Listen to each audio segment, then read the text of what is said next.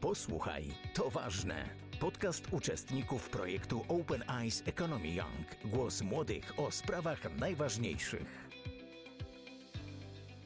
E, ja się nazywam Małgorzata Pitus, jestem członkinią projektu OA Young i studentką zarządzania zasobami ludzkimi na Uniwersytecie Ekonomicznym w Krakowie.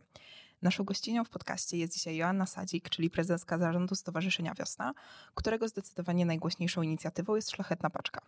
Nie tylko prezeska, bo również menadżerka, trenerka oraz wykładowczyni na Uniwersytecie SWPS. To wszystko prawda. I jeszcze wolontariuszka Szlachetnej Paczki. Oczywiście. To najważniejsze dzisiaj chyba. Tak, zdecydowanie. E, I od tej szlachetnej paczki w sumie chciałabym zacząć, bo ciężko mi jest sobie wyobrazić, że ktoś może tej inicjatywy w ogóle nie kojarzyć w Polsce. O, nie kojarzą. E, to mogę podzielić się taką anegdotką, że e, byłam u dentysty kilka miesięcy temu i zapytał się, gdzie pracuję. Jak powiedziałam, to zupełnie nie kojarzył ani Stowarzyszenia Wiosny, ani Szlachetnej Paczki, ale teraz od każdego zabiegu daje złotówkę na szlachetną paczkę, więc zbiera z nami i został przekonany do tej inicjatywy. Więc myślę, że jeszcze wciąż są osoby, które paczki nie znają, ale warto je przekonać. Wciąż jeszcze zbiera swoich e, darczyńców. Dokładnie to jest, tak. To jest fantastyczne. E, więc czym, może czym szlachetna paczka jest dla ciebie?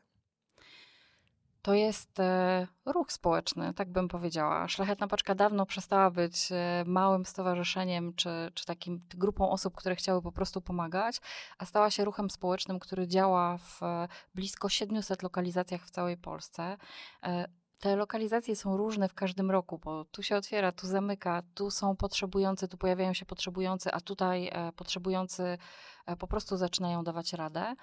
Mm, I jest, no tak, ruchem społecznym, takim ruchem, w którym e, łączy się ludzi bardzo różnych, e, ludzi z e, podstawowym wykształceniem, średnim wykształceniem, wyższym wykształceniem, e, kierowników, menedżerów, dyrektorów, e, robotników, e, pracowników specjalistycznych, studentów, uczniów, nauczycieli. E, łączy się osoby, które są zamożne, osoby, które mają tylko trochę i osoby, które wcale mm, nie mają czym podzielić się materialnie, ale mają czas i nim się mogą podzielić. Łączy to osoby, które potrzebują pomocy z tymi, które, który, których tej pomocy mogą albo chcą udzielić. E, łączy ludzi od prawa do lewa o bardzo różnych poglądach politycznych. Łączy i lewaków, i prawaków e, tak, jest takim e, łącznikiem.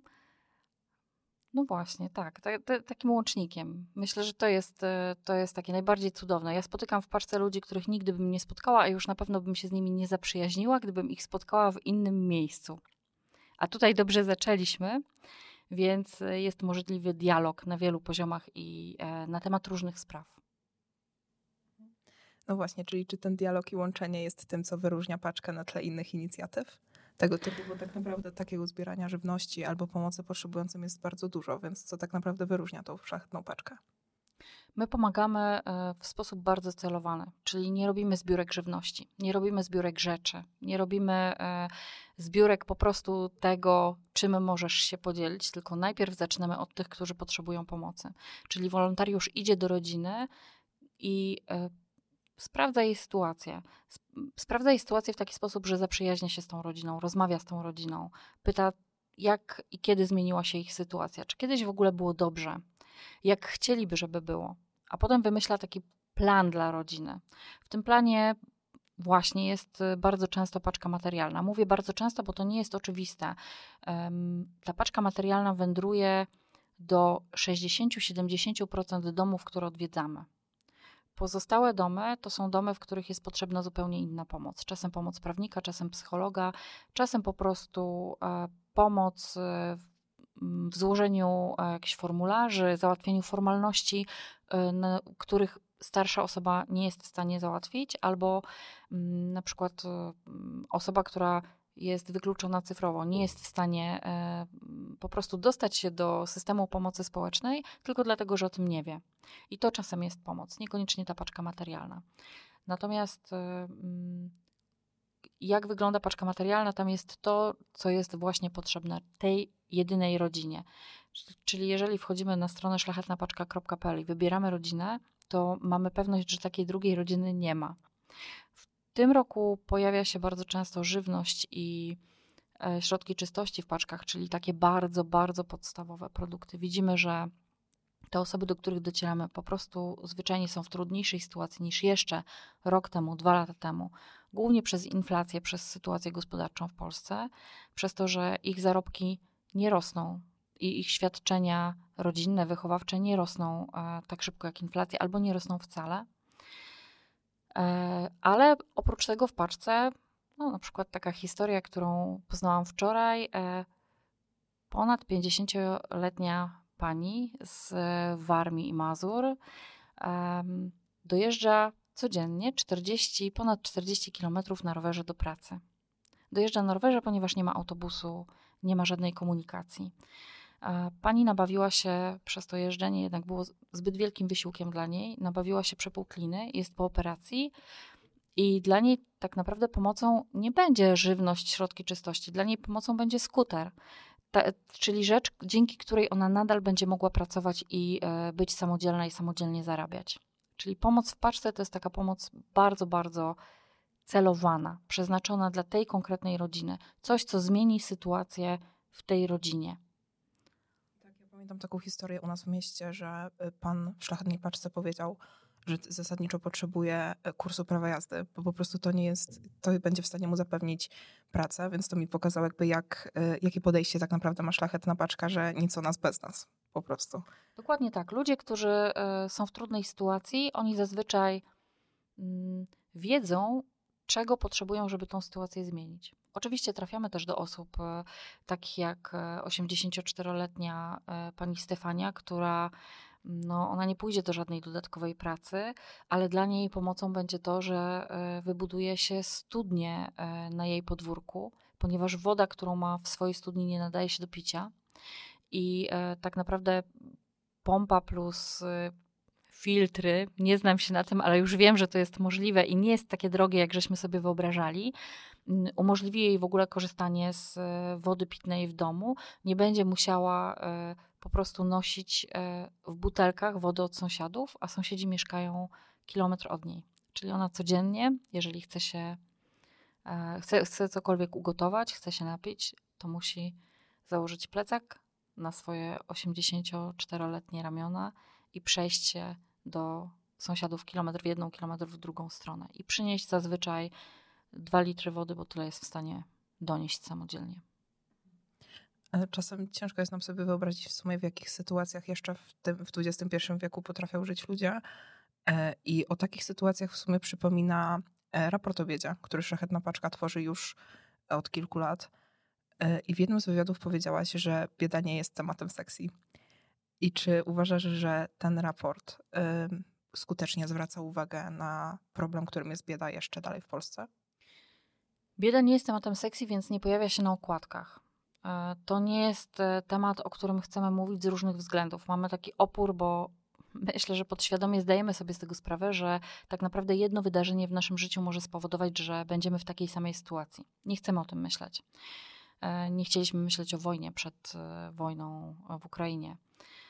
Bardzo odsuwamy myśl o tym, że coś takiego mogłoby się zdarzyć i u nas. I dokładnie tak samo jest z biedą. E, chcemy myśleć, i wciąż panuje taki stereotyp, że bieda jest zawiniona, że ktoś sobie tak wybrał. Jeżeli ktoś e, mieszka na działkach, jest osobą e, w kryzysie bezdomności, to znaczy, że tak wybrał, tak chciał. Przecież całe jego życie do tego doprowadziło. Wystarczy wypadek, wystarczy praca na czarno, bez ubezpieczenia i złamanie nogi w bardzo skomplikowany sposób i już do tej pracy w budowlance się nie wróci.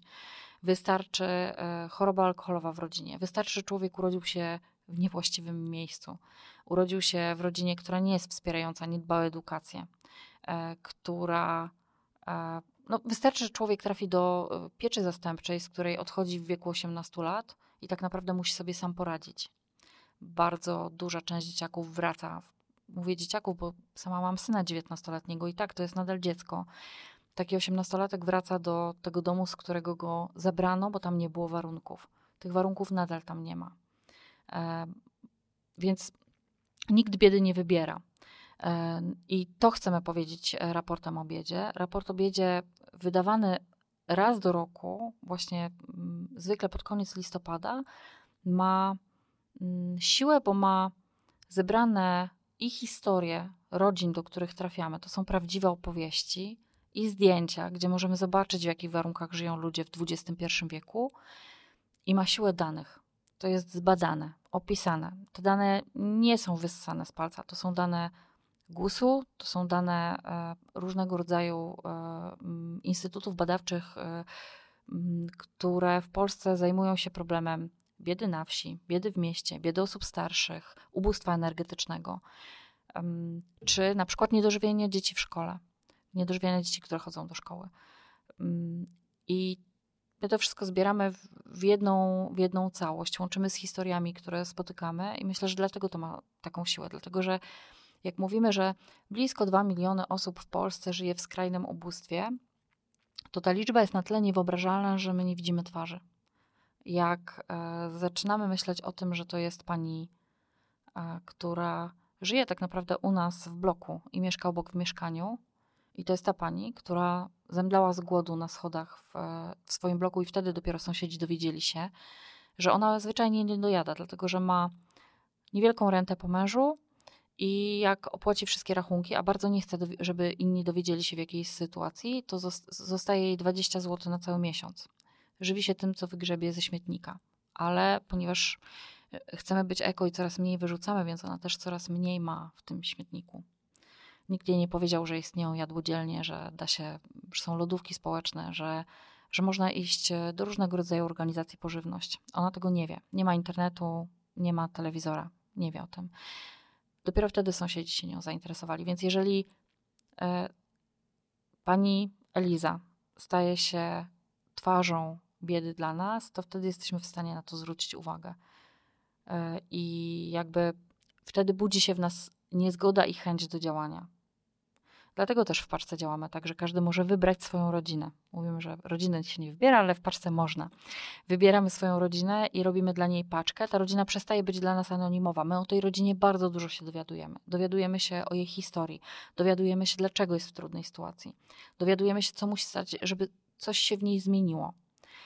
To coś, co, to czasem jest to, że starsza osoba zaczyna się uśmiechać, zaczyna rozmawiać z sąsiadami.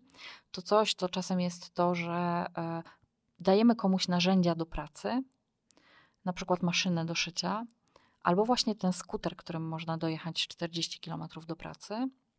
Dajemy, e, załatwiamy opiekę wytchnieniową dla mamy, która opiekuje się dzieckiem z niepełnosprawnością.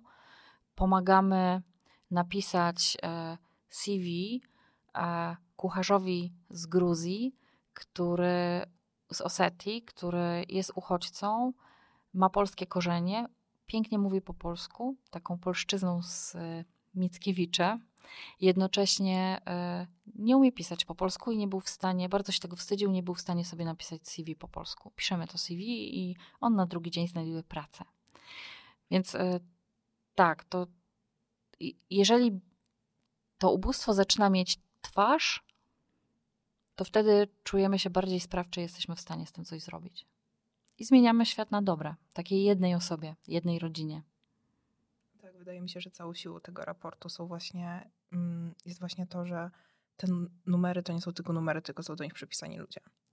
Czasem, e, czasem, słyszymy, e, czasem słyszymy, że jejku, mówicie tak dużo o liczbach, tyle rodzin dostało pomoc, tyle tysięcy rodzin dostało pomoc. No tak, mówimy, bo to jednak ma swoją siłę i to jest e, ważne, czy pomożemy 10 osobom, czy pomożemy 100 osobom, czy pomożemy 40 e, tysiącom osób w e, ponad 15 tysiąca, 15 tysięcy rodzin, tak, otrzyma pomoc, co, co przekłada się właśnie na, mm, na 40 tysięcy osób. To jest różnica, ile osób dostanie pomoc, ale jednak każda ta pojedyncza cyferka, liczba, to jest człowiek, to jest, e, każda z tych liczb ma twarz, twarz konkretnej osoby. Pana Adama, który mm, całe życie bardzo ciężko pracował, e, niestety, e, niestety no, nie płacił podatków, nie, nie, nie pracował legalnie, tylko pracował na czarno, bo taka praca była. On też mówi, że w jego okolicy, na Podlasiu, innej pracy znaleźć nie mógł. Pracował w lesie, przy wyrębie, no i kiedy drzewo na niego spadło, to tak, dostał od swojego pracodawcy jakieś odszkodowanie e, niewielkie, które wystarczyło na pierwszy okres e, jego rehabilitacji, ale teraz od wielu, wielu lat musi sobie radzić sam. Mhm. Tak, czasem te historie to są prawdziwe tragedie. I w sumie chciałam Cię zapytać, bo też jeżeli widzimy, e, widzimy raport, widzimy statystyki, widzimy jakieś historie, to też muszą być jakieś wyniki. Zbadaliśmy w tym roku po raz pierwszy e, takie pionierskie badanie, a nawet nie powiem zbadaliśmy, tylko zrobiła to dla nas e, e, zewnętrzna firma badawcza, która zbadała, czy paczka działa. Było takie wewnętrzne przekonanie, mamy wszyscy, inaczej byśmy w paczce nie byli, gdybyśmy nie mieli przekonania, że paczka działa. I to jest niezwykłe, bo 40, dla 40% osób, które w zeszłym roku dostało paczkę, to badanie było wykonywane już latem, czyli e, wtedy, kiedy już dawno ta mąka i cukier z paczki się skończyły. I kiedy naprawdę badaliśmy, czy, czy coś jeszcze, czy oni w ogóle pamiętają, że paczkę dostali w grudniu, to okazało się, że 40% e, osób najbardziej pamiętało to, że dostało wsparcie emocjonalne.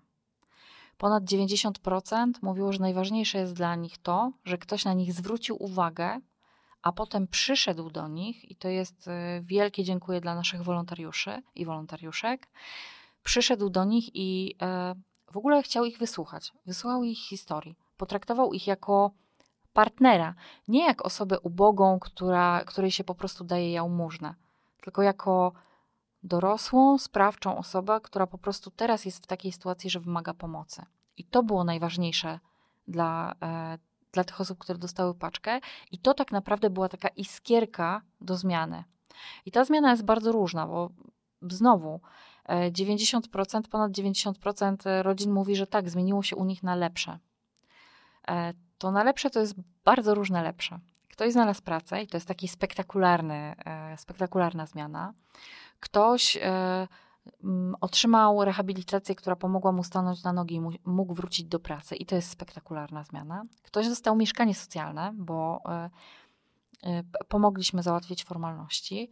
E, ktoś dostał alimenty, bo wyegzekwował je, bo już wiedział, jak to zrobić, pomogli mu prawnicy. I to są te wielkie zmiany. Ale są też takie zmiany, które mm, z pozoru mogą być bardzo nieznaczne. Mm, na przykład pani Maria dostała y, taki wózek e, mm, inwalidzki, że jest w stanie e, raz w tygodniu przy lekkiej pomocy sąsiadów wyjść na spacer. Ona nie była na spacerze od 9 lat.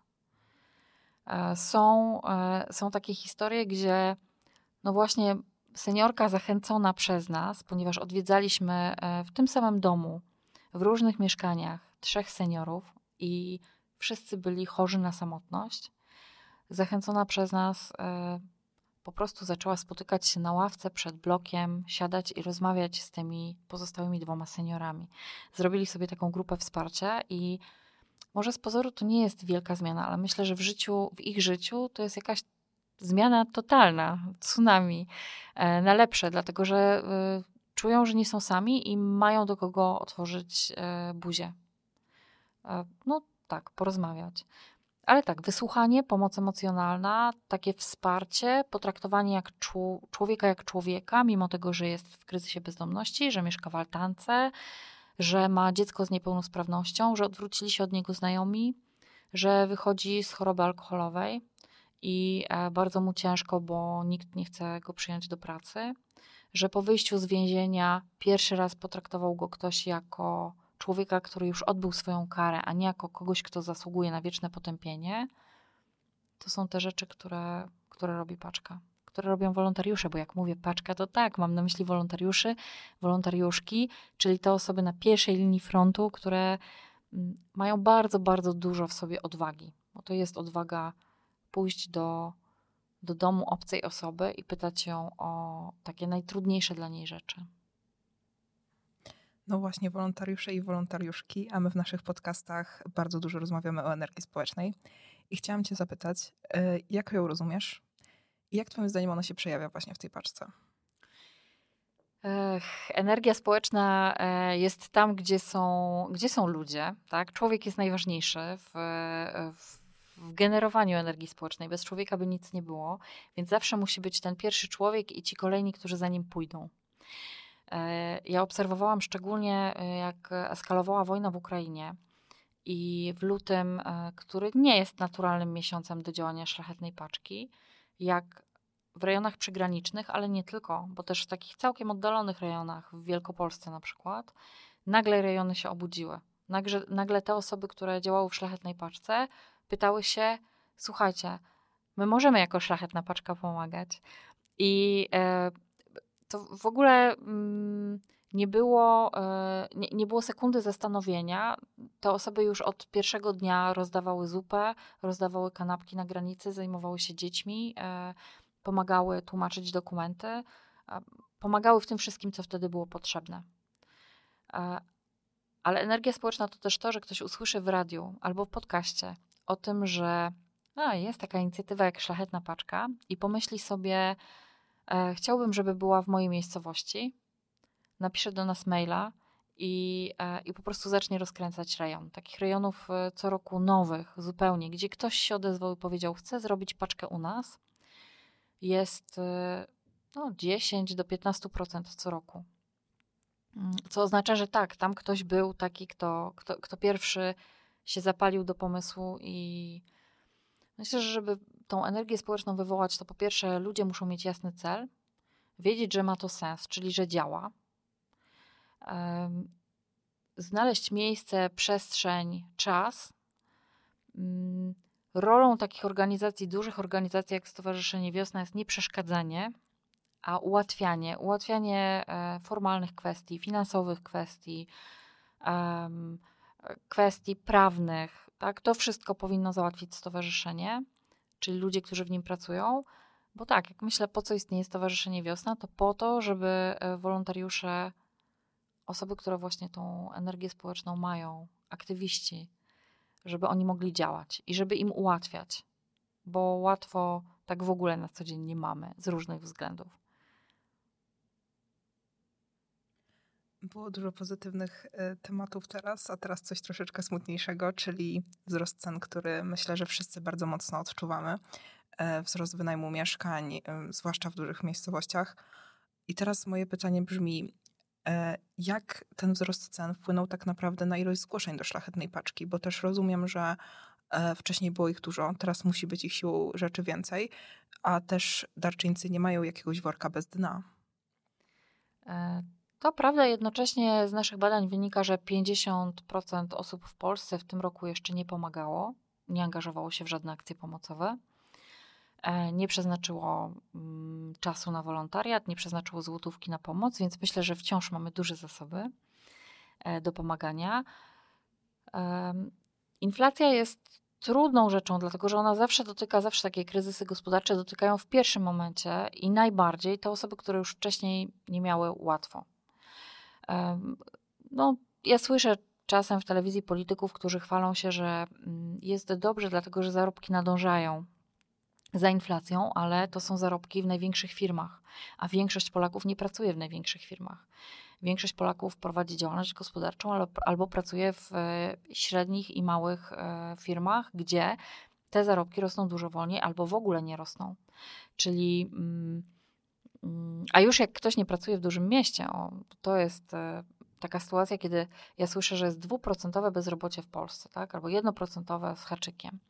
Tak, takie procentowe, takie bezrobocie poniżej 1% jest w Katowicach, z tego co pamiętam w Gdańsku, mm, w Warszawie, w Krakowie to też jest około 1%, w Poznaniu, we Wrocławiu. E, jednocześnie e, no nie tam mieszka cała Polska. To jest tak, że jeżeli ktoś ma dwie zdrowe ręce, jest w takim wieku, gdzie może pracować, to rzeczywiście w tych dużych miastach nie ma problemu ze znalezieniem pracy. Ma problem ze znalezieniem mieszkania, jeżeli nie jest z tych miast. Więc czasem przeprowadzka nie jest wcale dobrym pomysłem, jeżeli nie ma się gdzie mieszkać. E, natomiast e, przecież wciąż mamy takie powiaty, gdzie bezrobocie jest kilkunasto albo nawet ponad dwudziestoprocentowe. E, I tam tak naprawdę mówienie do człowieka znajdź pracę jest y, w moim odczuciu niemoralne. Mm, jeżeli ta, tam mieć pracę, to jest wielkie szczęście i tam pracę się ceni, nawet jeżeli się tych podwyżek nie dostaje, jeżeli się dostaje najniższą krajową. Mimo tego, że e, pracując nie jest się w stanie wyżywić rodziny, to i tak się tą pracę ceni i nie, nie zmieni się tej pracy, dlatego że wiadomo, że tej pracy nie ma. A przeprowadzka z dwójką, trójką dzieci, całej rodziny do dużego miasta wiąże się z takimi kosztami, że w zasadzie w tym momencie jest to niemożliwe. W Krakowie e, teraz no, małe mieszkanie to jest 2000 e, zł i więcej. Czyli ile trzeba zarobić, żeby więcej niż w tej małej miejscowości, mm, żeby móc właśnie godnie żyć e, w mieście. I tak, ja mam, ja mam takie przekonanie, że wielu, wiele takich powiatów jest zostawionych samych sobie, że wiele gmin jest zostawionych samych sobie. Nie ma transportu, likwiduje się kolejne połączenia e, autobusowe, nie dojeżdża tam pociąg. E, te osoby nawet i może dojeżdżałyby e, codziennie do pracy, nawet ponad godzinę w jedną stronę, ale nie mają takiej możliwości, bo nie mają transportu. Mm. No i tak, do takich osób też trafiamy. Im ciężko mówić e, coś o zmianie i o, z jakimś optymizmem. Dla, bardzo często e, ojcowie albo mamy w takich rodzinach, szczególnie jeżeli są dzieci, wyjeżdżają za granicę, zaczynają tam pracować, ale też widzimy, jak to degraduje rodzinę. Jak, jak to jest trudne dla małych dzieci, że mamy albo taty nie ma w domu. Zdarza się też tak, że po kilku latach ta mama lub tata nie wracają do rodziny. Dziećmi zajmuje się babcia, zostaje rodziną zastępczą. Mm, albo e, ten rodzic tak naprawdę znika i e, nie martwiąc się o swoją rodzinę, mm, po prostu ją zostawia bez, bez środków do życia i bez alimentów. Tak, myślę, że w sytuacji tych dzieci też ciekawą rolę odgrywa program Akademia Przyszłości, o który też w sumie chciałam Ciebie zapytać. E, czyli program zasadniczo organizowany przez Szlachetną Paczkę, przez Stowarzyszenie Wiosna. I sama byłam jego wolontariuszką, wiem jak jest fantastycznym programem i w nim też widać bardzo duży właśnie zryw społeczny tych młodych ludzi, e, o którym przed chwilą rozmawiałyśmy, więc chciałam cię zapytać, e, co właściwie jest tym czynnikiem, że on przyciąga tak wielu ludzi? Ja myślę, że generalnie chcemy robić dobre rzeczy i chcemy dobrze się poczuć ze sobą. A żeby poczuć się dobrze ze sobą, no to jeżeli robimy coś dla innych i jeszcze widzimy tego efekt i mamy przekonanie, że to jest dobre, i ta osoba jeszcze widzimy w niej efekty, e, no to czujemy się zwyczajnie lepsi. Kto nie lubi czuć się lepszym? Ja bardzo. Mam taką całkiem egoistyczną e, mm, e, radość z pomagania, bo oprócz tego, że, że pomagam i że widzę, że na przykład dzieciakowi dzieciak zaczyna wierzyć w siebie i, zaczy, i słyszę o tym, że e, dziecko, któremu kupiłam indeks, czyli ufundowałam zajęcia w akademii, jest e, dzieckiem, które jest nieśmiałe. Bardzo chce zostać aktorem, ale jest nieśmiałe. I mm, Amelka nie wychodzi przed klasę i nie mówi wierszyka, chociaż go świetnie umie i w domu potrafi przed mamą go odegrać w piękny, fantastyczny sposób, jeszcze dodając swoją interpretację, a w szkole nagle jakby jej ktoś wyłącznik e, e, naciskał e, na plecach gdzieś umieszczony, to jak słyszę, że Amelka poszła do pani na przerwie po kilku tygodniach i powiedziała ten wierszyk, jeszcze nie przed całą klasą, ale pani powiedziała i pani już wie, że Amelka się nauczyła, no to mnie to wzrusza i czuję się naprawdę takim, no, czuję, że Amolka to jest moje dziecko i e, ja się czuję bardziej spełniona przez to. Czuję, że kurczę, to, to w ogóle miało sens i e, że, że to jest takie fajne i chcę wtedy więcej. Pomaganie uzależnia. Jak zaczynam, zaczynam robić coś dobrego i to mi wychodzi, chociaż nie swoimi rękami w przypadku Akademii Przyszłości, mm, to, e, no to tak, no to chcę więcej. Akademia Przyszłości rzeczywiście jest młodszą siostrą Szlachetnej Paczki. E, trafiają do niej dzieci, które nie wierzą w siebie, które e, bardzo często mówią sobie jestem nikim, o których bardzo często rodzice lub nauczyciele mówią z ciebie nic nie będzie, e, które tak naprawdę jak je dopytać, to mają marzenia, ale wiedzą, że one się nigdy nie zrealizują. Jest taki 7-8-latek i mówi, że no, ja bym chciał zostać weterynarzem, ale ja wiem, że ja nimi nie zostanę, bo nie umiem e, ładnie pisać literek w zeszycie. I ja patrzę na niego i łapię się za głowę, a on naprawdę tak myśli i jest przekonany o tym, że to, co mówi, jest e, po prostu jedyną prawdą. Bardzo łatwo dziecko dotknąć e, i na pewno każdy z nas miał taką sytuację jako dziecko, gdzie ktoś mu coś powiedział i do tej pory to pamiętamy, bo to się wiązało z takimi emocjami. I no tak, zgłaszane są takie dzieci przez szkoły, przez pedagogów, psychologów szkolnych, czasem przez rodziców. Spotykają się jeden na jeden z wolontariuszem przez, w roku szkolnym na godzinę w tygodniu i przez tą godzinę robią coś razem, niekoniecznie szkolnego, chociaż zdarza się, że szkolnego. E, dowiadują się o sobie i jak w paczce, po prostu ten mały człowiek e, jest partnerem dla tego dużego człowieka. E, jest, dostał takiego dorosłego, którego wysłucha, który z nim bardzo poważnie porozmawia o jego problemach, który nie wyśmieje tego, że co ma weterynarz wspólnego z ładnym pisaniem w zeszycie, tylko potraktuje ten problem poważnie i zastanowią się razem, jak ten problem można rozwiązać. I czy rzeczywiście to jest problem. Doda wiary w siebie, doda otuchy i nazwie mocne strony. Bo to, że ktoś nieładnie pisze, to jest jedno, ale być może na przykład y, opiekuje się zwierzętami, rozpoznaje wszystkie ptaki, które latają w okolicy, potrafi o nich fantastycznie opowiedzieć. Nazwanie dziecku jego mocnych stron w indeksie sukcesów, zapisujemy te mocne strony, pokazujemy dziecku jego um, sukcesy takie. I znowu, jak e, w paczce, czasem te sukcesy są spektakularne, tak bym nazwała ten sukces powiedzenia wierszyka przed panią, a czasem sukcesem jest to, że przychodzimy na zajęcia z dzieckiem i ono nie zaczyna od marudzenia na szkołę, tylko opowiada nam coś dobrego. Albo dziecko, które nie zaczynało rozmowy pierwsze i trzeba było od niego wszystko wyciągać, po kilku tygodniach oswojenia się z wolontariuszem, przychodzi na spotkanie i mówi: Proszę pani, proszę pani, a ja muszę pani opowiedzieć dzisiejszą moją przygodę ze szkoły. E, I to są sukcesy tych dzieciaków, w zasadzie po kilku miesiącach te dzieci oprócz tego, że mm, widać po nich zmianę, częściej się uśmiechają, częściej się odzywają, albo odzywają się w inny sposób, bo bywają też e, dzieciaki, które do nas trafiają i są takimi wesołkami, które chcą pokryć to swoje zakłopotanie, mm, to przekonanie o sobie, że nie są takie, jak powinny być, takim, taką wesołkowatością i są takimi błaznami klasowymi te dzieci zaczynają się trochę inaczej zachowywać, ale przede wszystkim to, co się dzieje, to potrafią powiedzieć o sobie dobre słowo. Potrafią o sobie na pytanie, co umiesz, jaki masz talent, potrafią na to odpowiedzieć przynajmniej dwoma zdaniami. A do tego zaczynają mówić o swoich marzeniach i zaczynają o tych swoich marzeniach mówić tak, jak e, my mówimy o marzeniach, e, jako o czymś, co w sumie, jak się postaramy i jak zrobimy sobie plan na realizację tego marzenia, to być może ono się zrealizuje. Może nie będziemy mieli gwiazdki z nieba, ale marzenie o fantastycznych wakacjach możemy spełnić. O tym, żeby się nauczyć jeździć na nartach, też możemy spełnić to marzenie. O tym, e, żeby zrobić coś nowego, zrealizować jakieś swoje zainteresowania, odkryć jakąś pasję.